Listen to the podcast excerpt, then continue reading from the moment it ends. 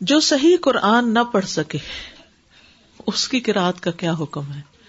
اچھا کچھ لوگ جینولی نہیں پڑھ سکتے بےچارے اکثر وہ لوگ جو بچپن میں نہیں پڑھتے نا، اور بوڑھے ہو جاتے ہیں سروینٹس وغیرہ، تو ساری زندگی ان کا مخصوص قسم کا کام کرتے ہوئے گزرتی ہے، ان کے ذہن میں وسط نہیں آتی، حافظہ اچھا نہیں ہوتا۔ لینگویج ان کی کوئی ایسی ہو سکتی ہے کہ جس کے ساتھ عربی پڑھنا مشکل ہے۔ جنہوں نے الف بے نہیں کبھی پڑھی۔ کچھ لوگ تو بڑے ماشاء اللہ اسمارٹ ہوتے ہیں، کسی بھی عمر میں پڑھ جاتے ہیں۔ لیکن کچھ لوگ نہیں کر سکتے۔ اسی طرح نیو مسلمس بڑا ٹائم لگتا ہے الفابیٹ سیکھنے میں، پھر ان کو پڑھنے میں، پھر یاد کرنے میں، پھر وہ۔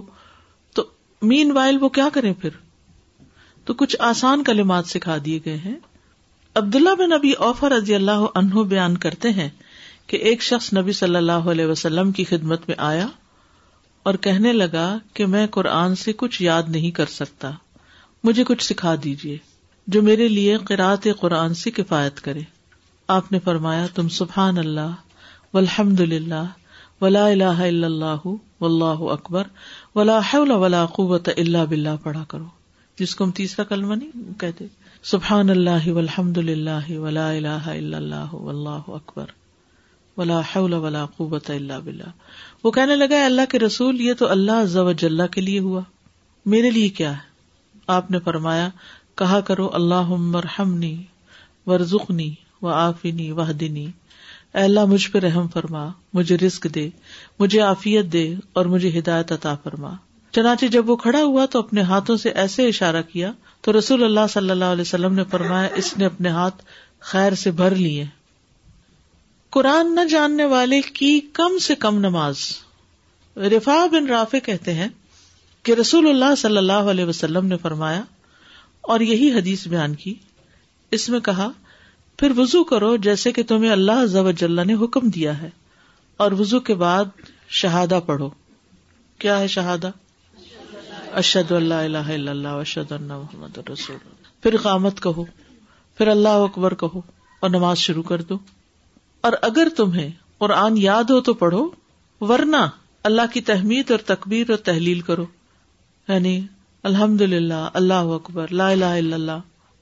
اس روایت میں مزید فرمایا ہے، اگر تم نے اس سے کچھ کم کیا تو اپنی نماز سے کم کیا۔ یعنی کم از کم یہ ضرور پڑھو، کیا؟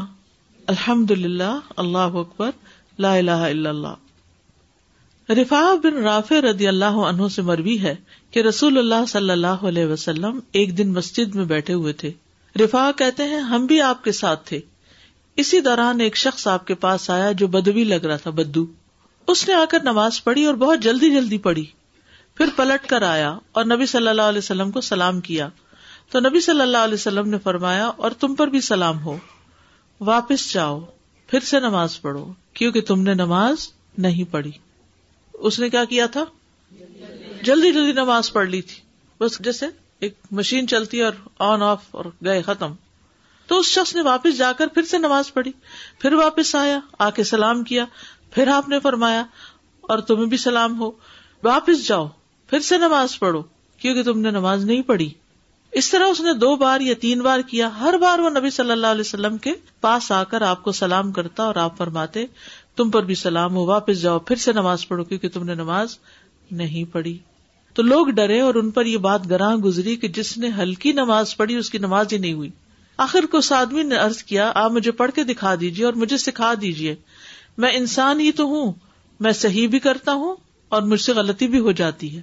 تو آپ نے فرمایا، جب تم نماز کے لیے کھڑے ہونے کا ارادہ کرو، تو پہلے وزو کرو جیسے اللہ نے تمہیں وزو کرنے کا حکم دیا ہے۔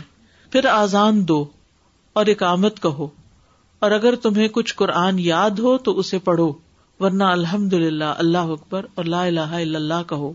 پھر رکو میں جاؤ اور خوب اطمینان سے رکو کرو۔ اس کے بعد سیدھے کھڑے ہو جاؤ۔ پھر سجدہ کرو۔ خوب اعتدال سے سجدہ کرو جم کے۔ پھر بیٹھو اور خوب اطمینان سے بیٹھو۔ پھر اٹھو۔ جب تم نے ایسا کر لیا تو تمہاری نماز پوری ہو گئی۔ اور اگر تم نے اس میں کچھ کمی کی تو تم نے اتنی ہی اپنی نماز میں سے کمی کی۔ راوی رفا کہتے ہیں، تو یہ بات انہیں پہلے سے آسان لگی کہ جس نے اس میں کچھ کمی کی تو اس نے اتنی ہی اپنی نماز کی کمی کی، پوری نماز نہیں کی یعنی اس کی پوری نماز نہیں ہوئی۔ ٹھیک ہے؟ تو اس سے کیا پتا چلتا ہے؟ اطمینان سے نماز پڑھنا ضروری ہے۔ کراط نہ آتی ہو لمبی تو کوئی بات نہیں۔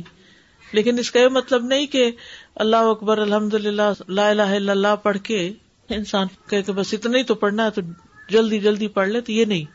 سبحان ربی العظیم، سبحان ربی اللہ یہ چیزیں سکون کے ساتھ پڑھے اب ہے دوران قرات وسوسوں کا علاج۔ کبھی آپ کو آئے وسوسے؟ کبھی بھولے نماز میں؟ ہر ایک کا مسئلہ ہے۔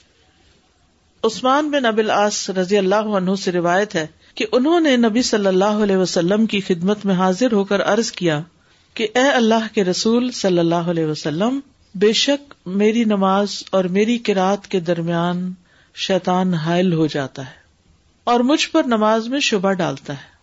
اس پر رسول اللہ صلی اللہ علیہ وسلم نے فرمایا، وہ شیطان ہے جسے خنزب کہا جاتا ہے۔ خنزب۔ جب تم ایسی بات محسوس کرو تو اس سے اللہ کی پناہ مانگ لیا کرو اور اپنے بائیں جانب تین مرتبہ تھوک دیا کرو۔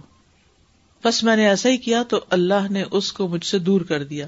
یعنی جہاں بھی پڑھے میں سورت فاتحہ پڑھ رہے اور عجیب و غریب ذہن میں بس بس سے آ رہے تو سورت فاتحہ روک کے ہوں پھر کیا کرے اعوذ باللہ من الشیطان الرجیم، پڑھ کے ایسے تھتکار دے۔ ٹھیک ہے؟ وت فل ہے۔ وت ہوتا ہے تھتکارنا۔ تھتکارنے کا مطلب یہ کہ ایسی پھونک جس میں تھوڑے سے ہلکے ہلکے چھینٹے بھی ہوں۔ کیونکہ شیطان جو ہے وہ دل کو پکڑ رہا ہوتا ہے۔ تو اس کو وہاں سے دھتکار دے لیفٹ سائڈ پہ، دل کی ڈائریکشن میں۔ دوران کرات تسبیح، رحمت، عذاب کی آیات کے جواب کا حکم۔ کیا نماز کے اندر کسی بات کا جواب دینا چاہیے کہ نہیں چاہیے؟ ہونا چاہیے کہ نہیں؟ خاص طور پر اگر اس میں تسبیح ہو، رحمت یا عذاب کی آیات ہوں۔ حذیفہ رضی اللہ عنہ فرماتے ہیں کہ ایک رات میں نے نبی صلی اللہ علیہ وسلم کے ساتھ نماز پڑھی۔ آپ نے سورت البقرا شروع فرما دی۔ تو میں نے سوچا آپ سو آیات پر رکو فرمائیں گے یعنی ایک سپارہ ختم ہو جائے گا تو آپ رکو کر لیں گے۔ پھر آپ آگے پڑھتے گئے۔ میں نے دل میں کہا کہ آپ اس سورت کو پوری رکت میں پڑھیں گے۔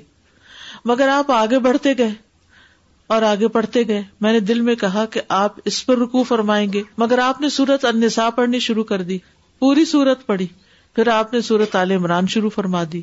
اب آپ دیکھ رہے ہیں ترتیب۔ اس کو آپ نے ترتیل اور خوبی کے ساتھ پورا پڑھا۔ جب آپ ایسی آیت سے گزرتے کہ جس میں تسبیح ہوتی تو آپ سبحان اللہ کہتے، اور جب سوال کرنے والی آیت سے گزرتے تو آپ سوال کرتے، اور جب آپ تعوض والی آیت پر سے گزرتے تو آپ اللہ کی پناہ لیتے، اللہ سے پناہ مانگتے۔ تو اس حدیث سے کیا بات پتہ چلتی؟ اکیلے نماز میں جواب دے سکتے ہیں یعنی آپ جب خود پڑھ رہے ہیں، خود تلاوت کر رہے ہیں دوسری بات آپ دیکھیے کہ آپ صلی اللہ علیہ وسلم نے سب سے پہلے کون سی صورت پڑھی؟ پھر کون سی پڑھی؟ انسا پڑھی، پھر پھر عال عمران۔ کیا آپ کو نہیں آتی تھی پہلے عال عمران اور پھر؟ ہمارے لیے اس میں جواز ہے۔ یہ جو آپ ہر روز سوال کرتے ہیں نا، کیا صورتوں کی ترتیب لازم ہے؟ لگتا ہے زندگی کا سب سے بڑا مسئلہ یہ جہاں کہیں میں سوال جواب کا دروازہ کھولتی ہوں تو عموماً لوگ جب نماز کے سوال پہ آتے ہیں تو یہ سوال ضرور کرتے ہیں، کیونکہ اس کو بہت شدت کے ساتھ اس کی پابندی کرائے گی۔ حالانکہ ہمارا دین نیچرل ہے، اگر ایک سورت پڑھتے ہوئے آپ کا خیال آ گیا کہ دوسری پڑھ لیں اور اس کے بعد خیال آ گیا کہ اس سے پچھلی پڑھ لیں، ہر سورت الگ ایک مکمل چیپٹر ہے۔ اس میں اپنی بات پوری ہو جاتی ہے۔ جب آپ نے وہ پڑھ لی تو بات ختم ہو گئی، اب آپ آگے جائیں، پیچھے جائیں۔ ہاں اگر ایک سورت پڑھ رہے ہیں تو پہلے پہلی آیات اور بعد میں بعد والی آیات۔ مثلاً آپ نے سورت البکرا میں سے کچھ پڑھنا ہے۔ تو آپ آمن اور رسول سے نہیں شروع کریں گے اور الفلام میم پہ نہیں آئیں گے۔ کیا کریں گے؟ پہلی رکت میں الفلام میم سے اور دوسری رکت میں آمن اور رسول سے۔ آیات ترتیب سے پڑھیں گے۔ صورتوں کا مسئلہ نہیں ہے۔ آیات کی ترتیب ضروری ہے۔ یعنی ان کو آپ آگے پیچھے مت کیجیے مانا بدل جاتا ہے۔ ٹھیک ہے؟ رب سے اس کا فضل مانگو۔ وہ نہیں آتا سورت النساء میں وس اللہ من فضلی وس اللہ من فضلی تو اس وقت کیا کہنا چاہیے؟ اللہ انی اسلو کا من فضلی کا و رحمت کا لا يملكها الا انت یہ دعا ہے ایک چھوٹی سی۔ اپنے ویسے ہی صرف اتنا بھی کہ اللہ میں اصل کو فضل کافی اللہ تیرا فضل مانگتی۔ یہ تو ہوا سوال۔ اللہ نے کہا سوال کرو یا مانگو۔ ٹھیک ہے؟ اچھا پھر کیا ہے؟ تسبیح۔ سب حسم ربی کا لالا سبحان ربی اللہ رحمت، جنت کی آیات. عذاب، جہنم کی آیات. تو جب رحمت کی آیات ہوں، تو اللہ میں اسلوک الجنہ. جہنم کی آیات ہوں، تو اللہ میں اوزبی کا من النار. ٹھیک ہے؟ واضح؟ آیت رحمت اور آیت عذاب کا جواب. اوف بن مالک اشدئی کہتے ہیں کہ میں نے ایک رات رسول اللہ صلی اللہ علیہ وسلم کے ساتھ قیام کیا۔ آپ صلی اللہ علیہ وسلم نے سورت البکرا کی تلاوت فرمائی۔ آپ جس رحمت کی آیت سے گزرتے وہاں ٹھہر جاتے اور سوال کرتے۔ تو سوال رحمت کی آیت پر بھی کہ اللہ میں تیری جنت مانگتا ہوں۔ جب کسی عذاب کی آیت سے گزرتے تو وہاں ٹھہرتے اور پناہ مانگتے۔ تصویر کی آیت کا جواب۔ نبی صلی اللہ علیہ وسلم جب سب حسم ربی کلالہ کی تلاوت کرتے تو جواباً فرماتے، سبحان ربی اللہ موسب نبی عائشہ تابی بیان کرتے ہیں کہ صحابہ میں سے ایک صاحب اپنی گھر کی چھت پر نماز پڑھتے تھے۔ تو جب وہ سورت القیامہ کی آخری آیت علیہ سدا علی بقادر اللہ المتا اللہ کیا قدرت نہیں رکھتا کہ وہ مردوں کو زندہ کر دے؟ تو جواب میں کہتے سبحان کا فبلا اے اللہ، تو پاک ہے، تو یقیناً قدرت رکھتا ہے۔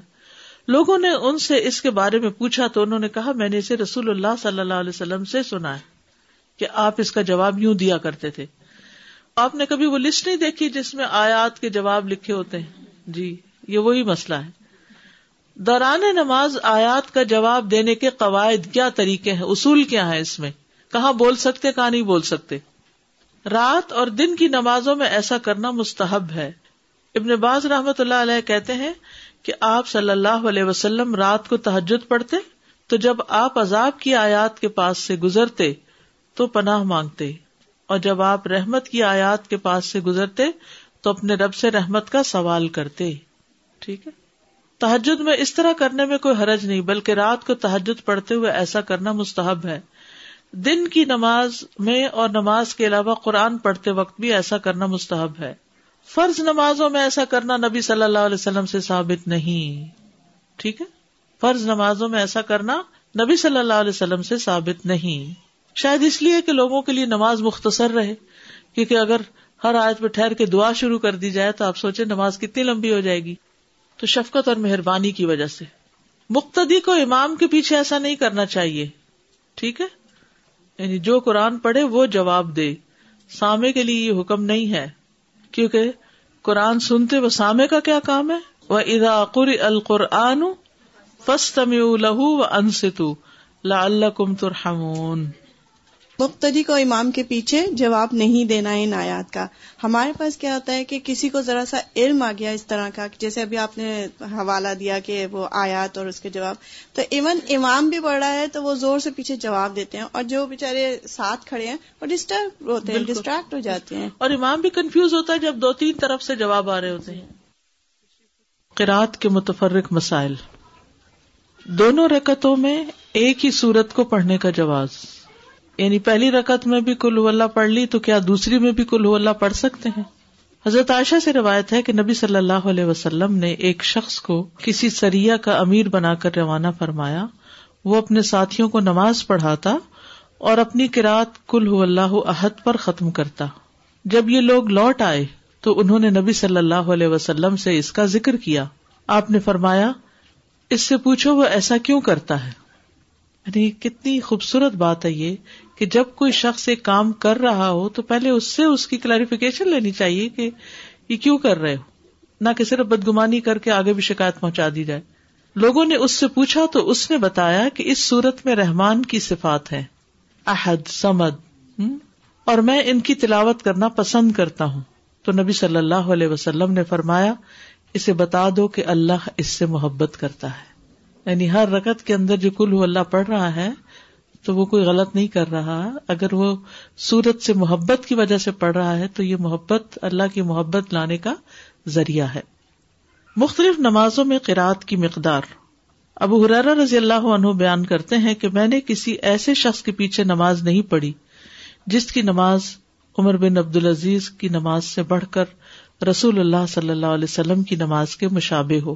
اور سلمان بن یسار نے کہا، وہ شخص ظہر کی پہلی دو رکتیں لمبی پڑھاتا اور آخری دو ہلکی پڑھاتا اور اثر کی نماز ہلکی پڑھاتا، مغرب کی نماز میں چھوٹی مفصل صورتیں پڑھتا یعنی قصار مفصل رہے، اور عشاء میں درمیانی مفصل صورتیں پڑھتا اور صبح کی نماز میں لمبی مفصل صورتیں۔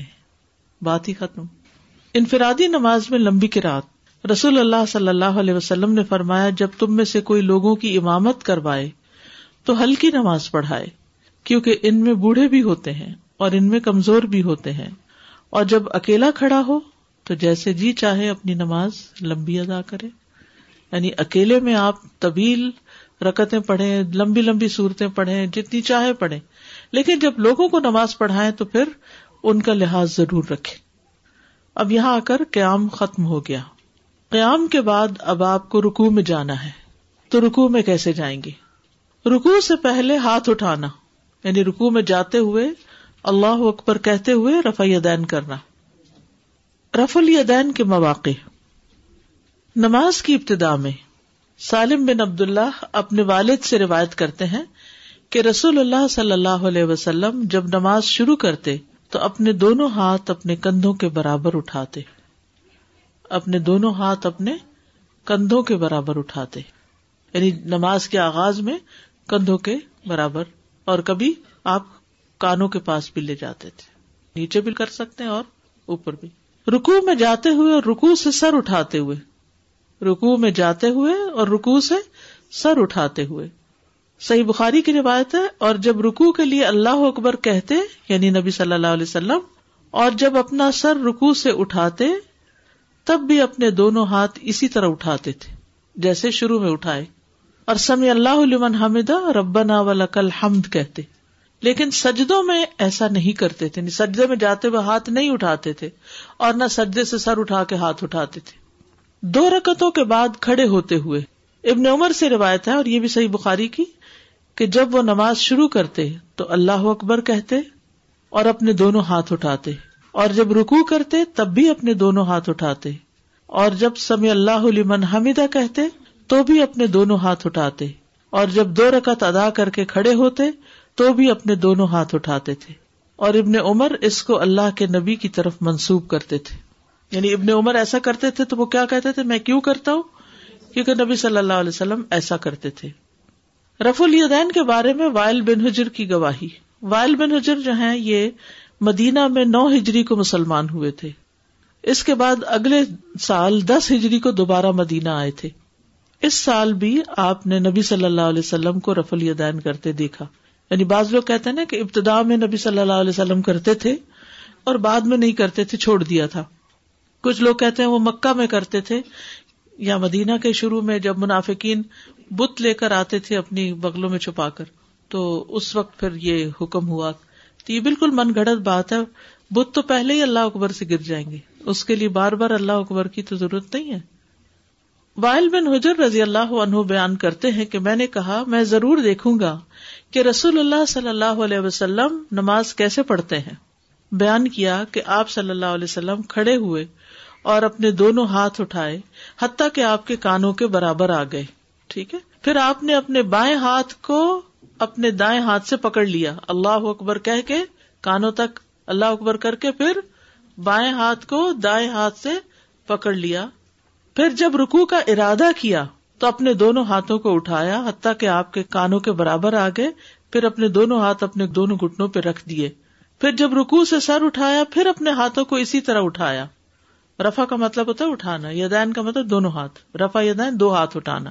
دوسری سند میں ہے، وائل کہتے ہیں کہ ایک مرتبہ پھر نبی صلی اللہ علیہ وسلم کی خدمت میں میں حاضر ہوا تو لوگوں نے جبے اور کمبل پہن رکھے تھے۔ سردی ہوگی۔ تو وہ اسی طرح اپنے کپڑوں کے نیچے سے رفل دین کر رہے تھے یعنی اندر سے بھی کر رہے تھے۔ وائل بن حجر نے ہر حال میں صحابہ کو رف دین کرتے ہی دیکھا۔ مسرد احمد کی روایت ہے یہ۔ وائل رضی اللہ عنہ سے مربی ہے، کچھ عرصے بعد میں دوبارہ آیا تو وہ سردی کا موسم تھا۔ میں نے دیکھا کہ لوگوں نے چادریں اوڑھ رکھی ہیں اور سردی کی وجہ سے وہ اپنے ہاتھوں کو چادروں کے نیچے سے ہی حرکت دے رہے ہیں۔ ہر انگلی اٹھانے پر ایک نیکی ہے۔ آدمی اپنی نماز میں اپنے ہاتھ کے ساتھ جو اشارہ کرتا ہے، جیسے اتحیات میں بیٹھ کر اشارہ کرتے ہیں آپ، انگلی ہلاتے ہیں، اس کے عوض اس کے لیے دس نیکیاں لکھی جاتی ہیں۔ اور ہر انگلی کے بدلے ایک نیکی ملتی ہے۔ یعنی اپنے ہاتھ کے ساتھ جو اشارہ کرتا ہے، تو ہر انگلی کے بدلے اس کو دس نیکیاں ملتی ہیں۔ ایک نیکی اور اس میں یہ بھی آتا ہے کہ شیطان کے اوپر بڑا سخت گزرتا لوہے سے بھی زیادہ Right. وار پڑتا ہے اور وہی چیز میں ابھی وہ اس کو ریلیٹ کر رہی تھی کہ تھتکارنے پہ جو تھا تو ہمارا ہلکا سا تھتکارنا اس کے اوپر کتنا ہیوی پڑتا ہوگا کہ وہ بالکل. بھاگ جاتا ہے تو وہ ہمارے وسوسوں کو دور کرنے کا باعث ہے بالکل سبحان۔ یعنی ساتھ ساتھ جو مسائل پیش آتے ہیں ان کا حل بھی بتا دیا گیا ہے ساتھ ساتھ میں نے پوچھنا تھا کہ بھی جیسے ہم کچھ لوگ نہیں اٹھاتے ہاتھ رکوع میں جاتے ہوئے تو کیا وہ صحیح ہے؟ وہ حدیث کسی سے ثابت نہیں ہے؟ تو اس کے لیے کیا کرنا چاہیے؟ نبی صلی اللہ علیہ وسلم نے دونوں طریقوں سے نماز پڑھی لیکن آخری عمل جو ہے آپ کا وہ ہاتھ اٹھانے کا ہے ٹھیک ہے؟ اب اگر کوئی نہیں اٹھاتا تو ہاتھ اٹھانا فرائض میں سے نہیں ہے ارکان میں سے نہیں ہے کہ اگر یہ نہ کیا تو نماز نہیں ہوگی۔ ہاں اجر کم ہو جائے گا کیونکہ ہاتھ اٹھانے کا اجر ہے۔ نہیں اٹھایا تو نماز ہو جائے گی۔ جو لوگ نہیں اٹھاتے ایسا نہیں کہ ان کی نماز نہیں ہوتی لیکن یہ کہ وہ ایک سنت نہیں پوری کر رہے جو کہ صحیح احادیث سے ثابت ہے۔ ٹھیک۔ جس زیادہ جب میں آئی شادی ہو کر تو میری فرینڈس کے پاس جب گئی تو میں چونکہ امام شافعی کو فالو کرتے تھے تو ہم ہاتھ اٹھاتے تھے۔ اب وہ سمجھنے لگے کہ میں شیعہ ہوں۔ تو مجھ سے اب کہنے لگی کہ شیعہ ہوں میں نے کہا کیوں؟ تو بولے آپ لوگ یہ بار بار کیوں ہاتھ اٹھاتی ہیں؟ پھر اس کے بعد میں پھر میں نے سمجھایا کہ نہیں ایسا نہیں ہے۔ تو پھر بعد میں ان کی سمجھ میں آئی بات اور صحیح۔ یہ بھی ہمارے ہاں ایک خواہ مخواہ کا ایشو بنا دیا گیا اس کو۔ حالانکہ اتنی بڑی کوئی بات نہیں ہے۔ دو دفعہ ہاتھ اوپر کرنا یا نہ کرنا اس کو اتنی یعنی اسلام اور کفر کی جنگ بنا دیا گیا ہے۔ ایک ہی نماز میں مطلب جب آپ عادت کر رہے ہوتے ہیں رفع دین کرنے کی یا نہ کرنے کی تو ایک ہی نماز میں اگر آپ نے کیا اور پھر دوسری رکعت میں چھٹ گیا تو کوئی حرج فرض نہیں ہے۔ ڈاکٹر صاحب جب ہاتھ پکڑتے ہیں تو سیدھا ہاتھ اوپر رکھتے ہیں اُلٹا ہاتھ؟ مجھے لگا آپ نے کہا کہ بائیں ہاتھ سے پکڑے میں نے یہ کہا کہ بائیں ہاتھ کو دائیں ہاتھ سے پکڑے یہی میں کنفیوز ہوں۔ جی۔ اگر ہم پہلی رکعت میں چھوٹی صورت پڑھ لیں اور دوسری رکعت میں بڑی از دیٹ اوکے نماز تو ہو جائے گی مگر سنت کو فالو کرنے کا اجر نہیں ملے گا۔ پہلی میں بڑی اور دوسری میں چھوٹی؟ جی ہاں ایسے کرنا چاہیے یہ مصنون طریقہ ہے۔ اگر کبھی ایسا ہوتا ہے کہ انسان کو خیال نہیں رہتا وہ ایسی شروع کر بیٹھتا ہے کہ جو لمبی ہو گئی تو حرج نہیں ہے گناہ نہیں ہے نماز پوری ہو جائے گی۔ جی۔ لیکن وہ جو ایک نبی صلی اللہ علیہ وسلم کے طریقے کو فالو کرنے کا اجر و ثواب ہے وہ رہ جائے گا۔ جیسے سورہ بقرہ ہے لمبی سورہ ہے اور آپ نے کہا کہ ایک ہی سورہ پہلی اور دوسری رکعت میں آرڈر سے ہونی چاہیے۔ سورہ بقرہ تو لمبی ہے اگر کچھ پورشن یعنی ایک سورت کی آیات اگر آپ پڑھ رہے ہیں پہلے اور بعد میں تو پہلے شروع کی آیات پڑھیے۔ دوسری رکعت میں بعد کی آیات پڑھیے پھر۔ یہ ضروری ہے۔ جی یہ سیکوینس آئے گا نا اس طرح۔ اگر بھول گئے کبھی تو کوئی بات نہیں۔ جی نماز ہو جائے گی۔